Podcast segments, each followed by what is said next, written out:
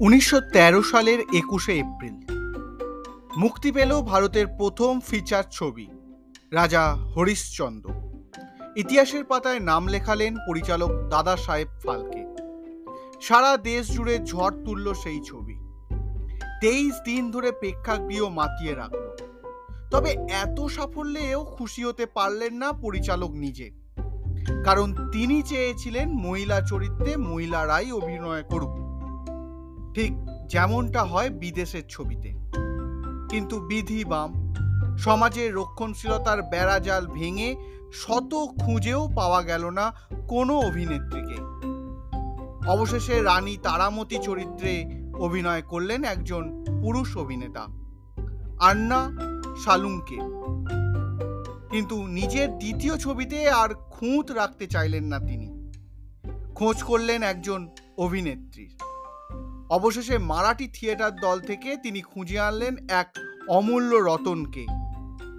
পরবর্তীকালে যিনি খ্যাত হবেন ভারতীয় ছবির প্রথম হিরোইন হিসাবে, তিনি দুর্গাবাই কামাত। তার বিবাহিত জীবন মোটেই সুখের ছিল না। উনিশশো তিন সালে একরত্তি মেয়ে কমলাবাইকে নিয়ে বেরিয়ে আসেন স্বামীকে ছেড়ে। সিঙ্গেল মাদার হিসাবে লড়াই শুরু করেন তিনি। এরপর সমাজপতিদের মতামতকে উপেক্ষা করে যুক্ত হন একটি ভ্রাম্যমান থিয়েটার দলে। ঘটনাচক্রে উনিশশো তেরো সালে দাদা সাহেব ফালকের সঙ্গে আলাপ হয় দুর্গাবাইয়ের ফালকে নিজের দ্বিতীয় ছবিতে অভিনয়ের অফার দিলেন তাকে। রাজিও হয়ে যান তিনি। তৈরি হলো মোহিনী ভস্মাসুর।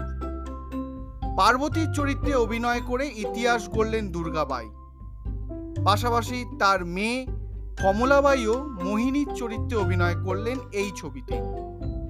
ভারতীয় সিনেমার প্রথম নারী শিশু শিল্পী হিসাবে তিনিই গণ্য হলেন। অভিনয় কেরিয়ারে এরপর আর পিছনে ফিরে তাকাতে হয়নি দুর্গাবাইকে রক্ষণশীলদের গালে সপাট চর মেরে প্রমাণ করে দিয়েছিলেন, মেয়েরা আর পিছিয়ে থাকবে না।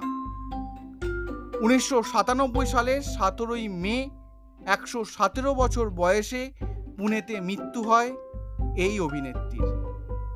ভারতের প্রথম হিরোইন।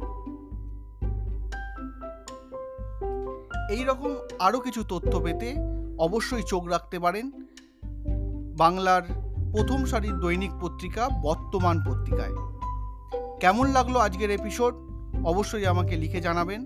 আর এছাড়াও যদি আরও কিছু তথ্য আপনাদের জানা থাকে, তাও আমাকে লিখে জানাতে পারেন। কোথায় জানাবেন? ফেসবুক টুইটার ইনস্টাগ্রাম এবং ইউটিউবে আপনাদের জন্য কমেন্ট সেকশন খুলে দিয়েছি। আজ এখানেই শেষ করব। নতুন কিছু তথ্য নিয়ে আবার আপনাদের কাছে হাজির হব ঠিক এই সময়। ততক্ষণের জন্য, টাটা।